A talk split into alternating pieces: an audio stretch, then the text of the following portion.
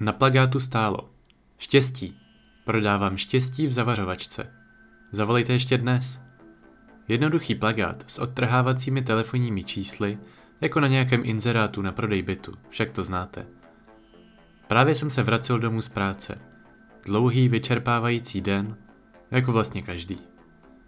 Zahlédl jsem papír, přilepený barevnou izolepou na lampě před nádražím.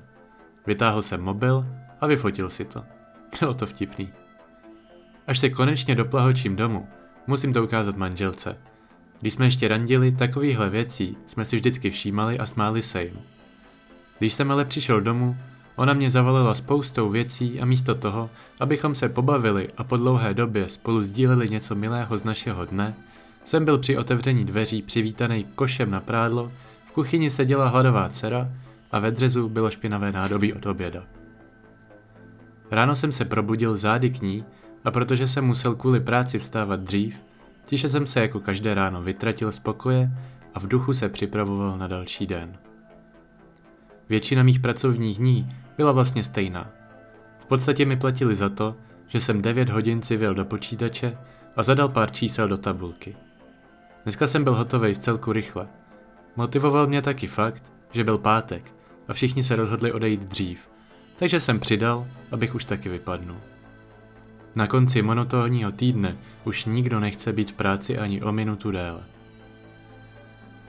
Při čekání na tramvaj jsem přemýšlel o tom, co se vlastně stalo s mým životem.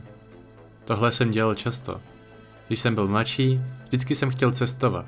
Mým snem bylo projet nejlépe celý svět s batohem na zádech a nejlépe stopem. Pak jsem potkal Terku.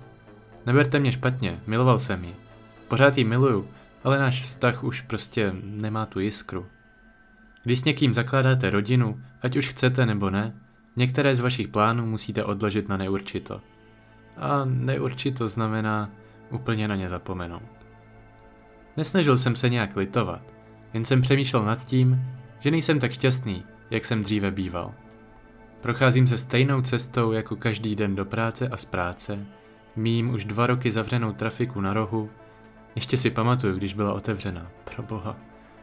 Mým díru v chodníku, které se vždycky vyhýbám a chci pokračovat dál cestou domů. Když si všimnu, lampy nám proti nádraží. Pár odtrhávacích telefonních čísel už bylo pryč. Asi dobrý biznis. Nevím, co mě to napadlo, ale dostal jsem hroznou chuť udělat nějakou bláznovinu. Proč tam teda nezavolat? Určitě to bude nějaký vtip, možná to jenom někdo zvedne a řekne miluju tě a zavěsí. Možná to bude linka na nějakou prostitutku, a nebo to bude jen neexistující číslo, jak vtipný. Vůbec jsem nevěděl, co očekávat. Vyzvánilo to asi pět vteřin, než to zvedla. Podle hlasu milá holka tak okolo 20 let. Halo? Em, já volám kvůli svému letáku, to je reklamě naproti nádraží. O, super, kdy si to vyzvedneš? O, vysvednu co? No, přece tu zavařovačku, ne? Vybalila na mě, jako by to byla ta nejjasnější věc. Jo, jasně. Uvědomil jsem si, že jsem terce neřekl, že dneska končím dříve, takže si odskočím to vyzvednout teď. O, a co přesně prodáváš? Právě jsem ti to řekla, štěstí v zavařovačce. Přesně jak se píše na tom plakátu. Štěstí se nejlíp skladuje ve skle. Je to mnohem odolnější než třeba igelice. Dobře, dobře. Tak se někde sejdeme? Určitě. Hele, ale nechci, aby mě znásilnil někde ve křoví nějaký pedofil a ještě mi nakonec to štěstí ukrad. Takže se raději sejdem na nějakém veřejném místě. Nakonec jsme se shodli, že nejlepší veřejný místo bude parkoviště před Mekáčem kousek od mého domu. Teď už jsem si nemyslel, že si budu opravdu kupovat nějaký štěstí ve sklenici. Byl jsem si tak na 99% jistý, že mi bude prodávat drogy. Možná, že se ve sklenici uchovává heroin. Ne, štěstí, štěstí, hm, to se přeci říká nějaký jiný tvrdý droze, ne? Co když je to policajtka? Zatkne mě? Něco ve mně mi ale říkalo, abych do toho šel. Tak proč pro jednou neschodit toho andílka z ramene a poslechnout ďáblíka? Stal jsem před mekáčem a psal jsem jí. Jsem tu. Super, jsem tam za minutku. Co máš za auto? Růžovou oktávku. A jakmile mi v ruce zabrněl mobil a přišla její poslední zpráva, viděl jsem na parkoviště přijíždět růžovou oktávy. Zaparkovala o pár míst vedle mě. Nedočkavě a zároveň nervózně jsem přešlapoval na místě a snažil se prohlédnout si interiér vozidla. Bylo prázdné, tedy až na pihovatou řidičku menší postavy s dlouhými blond vlasy a velkými brýlemi s tlustými kulatými obroučkami. Uf, takže mě snad nikdo nepřepadne.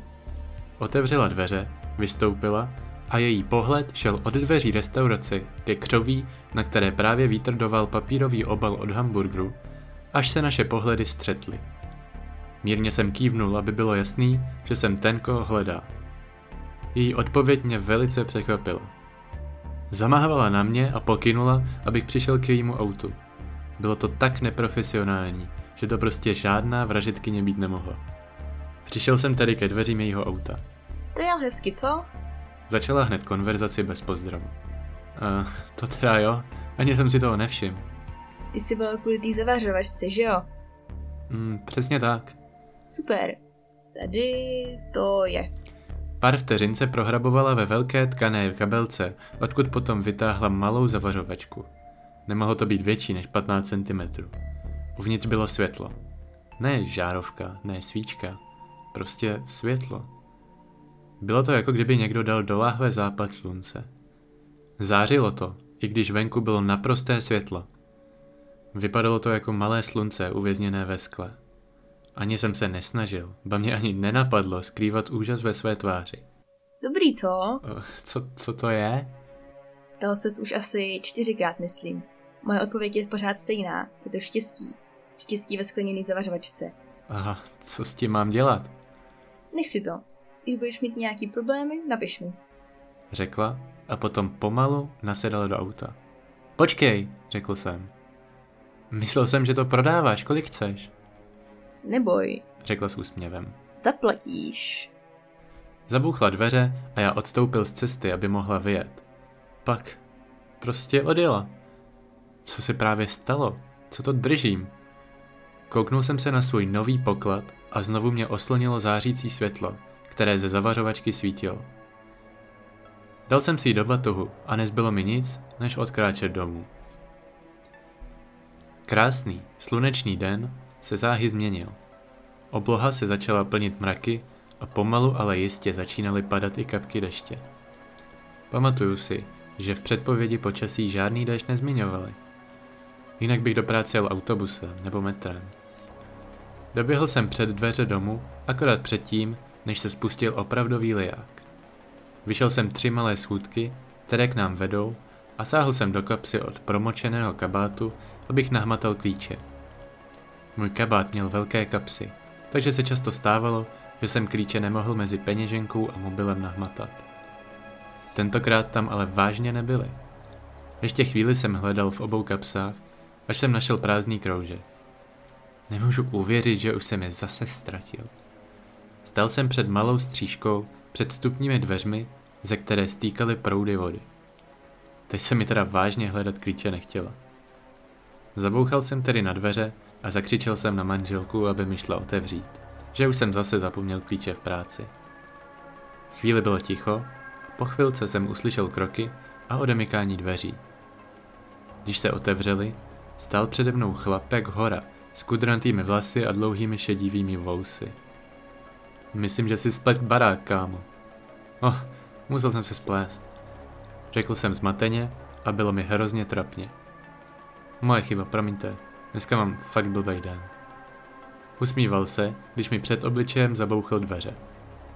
Venku pršelo a nějak zvlášť se mi znovu spod střížky vyběhnout nechtělo.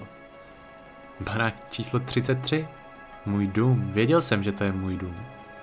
Bydlíme s manželkou v domě číslo 33 už pět let. Ale tohle můj dům nebyl.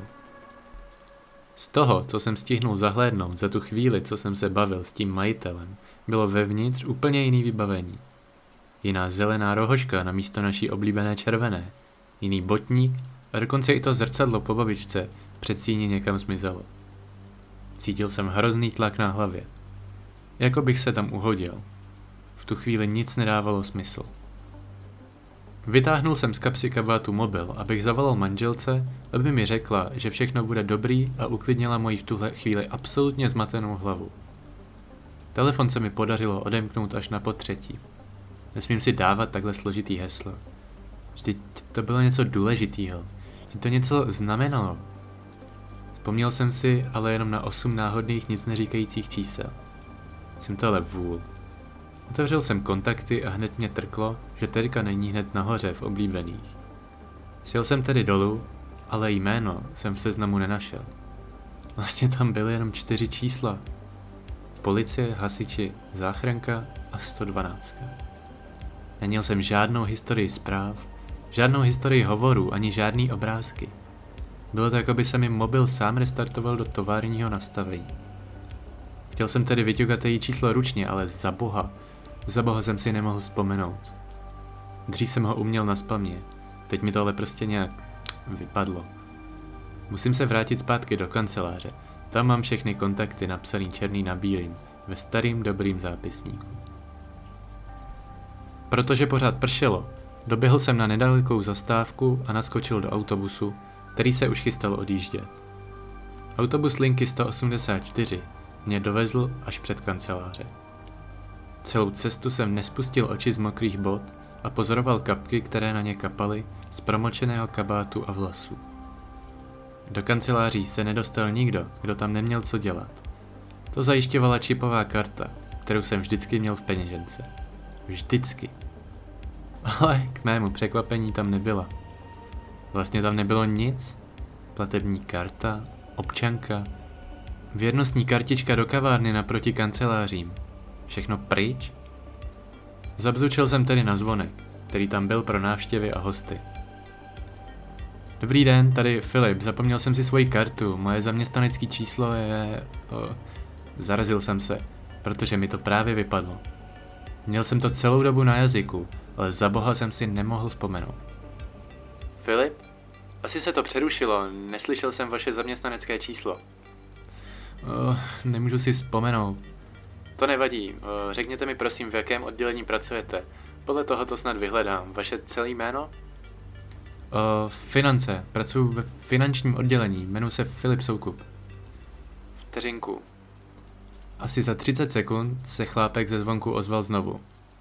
Je mi líto, ale žádný Filip Soukup u nás nepracuje. Máte s někým schůzku? Podlomily se mi nohy a málem jsem se skácel na zem. Byl jsem ve své kanceláři před zhruba hodinu a půl. Co se to děje? Cítil jsem se hrozně. Takhle to vypadá, když člověk dostane Alzheimera? Dopotácel jsem se na železné schody od budovy a scholil jsem se s brekem do klubíčka. Co se to se mnou děje? Zavibroval mi mobil. Vytáhnul jsem ho ze zadní kapsy kalhot. Utřel jsem si slzy do rukávu a přečetl si zprávu. Čau, jak to jde? To číslo jsem poznal hned. Byla to ta holka se zavařovačkou. Potom všem jsem na to úplně zapomněl. Okamžitě mi opět vyhrkly slzy. Ta holka, ona ví, co se děje. Nějak mi tohle celý musela způsobit. Co si mi to kurva udělala? To nejhorší teprve přijde. Chtělo se mi zvracet. Už jsem se napřahoval, abych mrsknul s mobilem zlostí o zem, ale pak mi došlo, že ona je teď to jediný, co mám. A že si mě jako jediná pamatuje. Vytáhnul jsem tu zavařovačku z kapsy. Obsah v ní pořád jasně zářil a osvětloval padající kapky deště. Co si mi to kurva provedla? Začal jsem řvát na tu zavařovačku.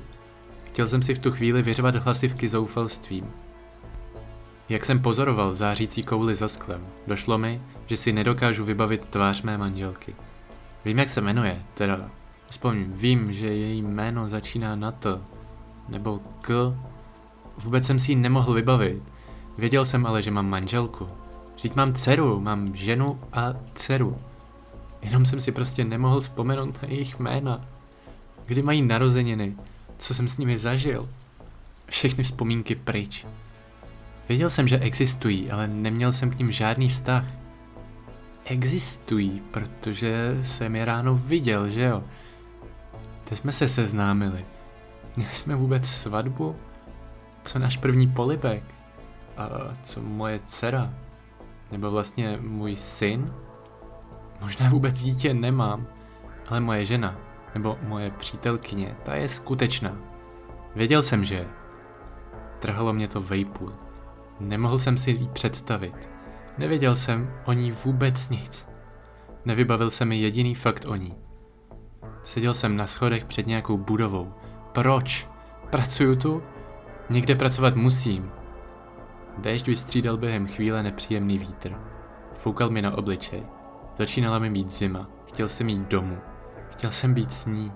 Chtěl jsem cítit teplo. Chtěl jsem jít do debilní práce, klidně někde v kanceláři, která mi bude zajišťovat střechu nad hlavou. Byl jsem celý promočený. Foukal na mě vítr, mrznul jsem. Nevybavoval jsem si rodiče, moje dětství. Měl jsem nějaký kamarády. Proč tu sedím a jsem mokrý, když neprší? Podíval jsem se dolů na ruce. Pořád jsem tisknul v obou rukách zavařovačku s něčím zářivým uvnitř. Bylo to jako slunce uvězněné v zavařovačce. Proč to držím? Co to je? Zavibroval mi mobil. Já mám mobil? Rozbij tu sklenici, Filipe. Přísahám, že obsah té sklenice zářil více než lampa vedle mě. Rozmachem jsem mrštil se zavařovačkou před sebe na silnici. Nerozbil jsem jí, protože bych poslouchal instrukce od neznámého čísla.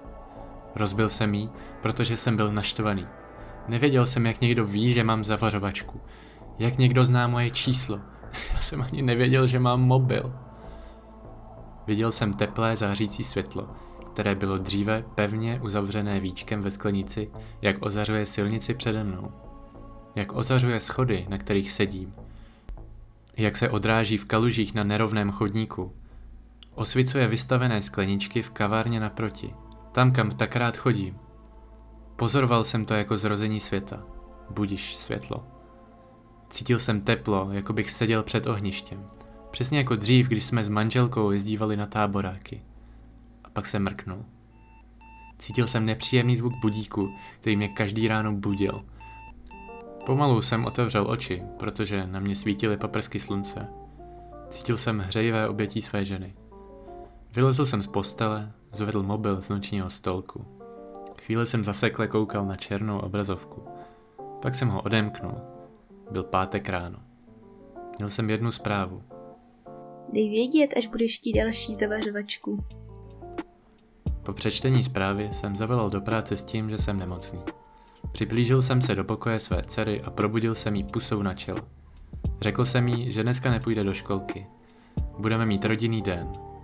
Usmála se, natáhla ruce k obětí a se zívnutím se vrátila zpět ke spánku. Šel jsem si opět lehnout. Pevně jsem objal ženu a taky jsem usnul. Zbudila nás se ženou oba dcerka skákáním na posteli a řvaním, abychom stávali.